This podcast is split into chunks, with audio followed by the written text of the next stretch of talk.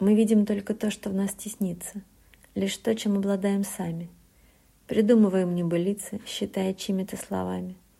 Пусть сказано совсем другое, пусть собеседник молча улыбался, мы искажаем смысл его признаний, мы ищем повод обижаться.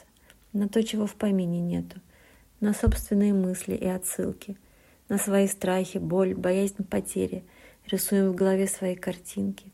И отвечаем не на то, что скажут, а на свои придуманные мысли. Интерпретируем слова чужие, находим в них совсем иные смыслы. Мы спрашиваем, а потом, ответов вовсе не дождавшись, трактуем все, что захотим, в лесу дремучем затерявшись. Я пробовала изменить прописанный сценарий мною. Но также где-то в глубине я говорю сама с собою. Мне хочется тебя понять.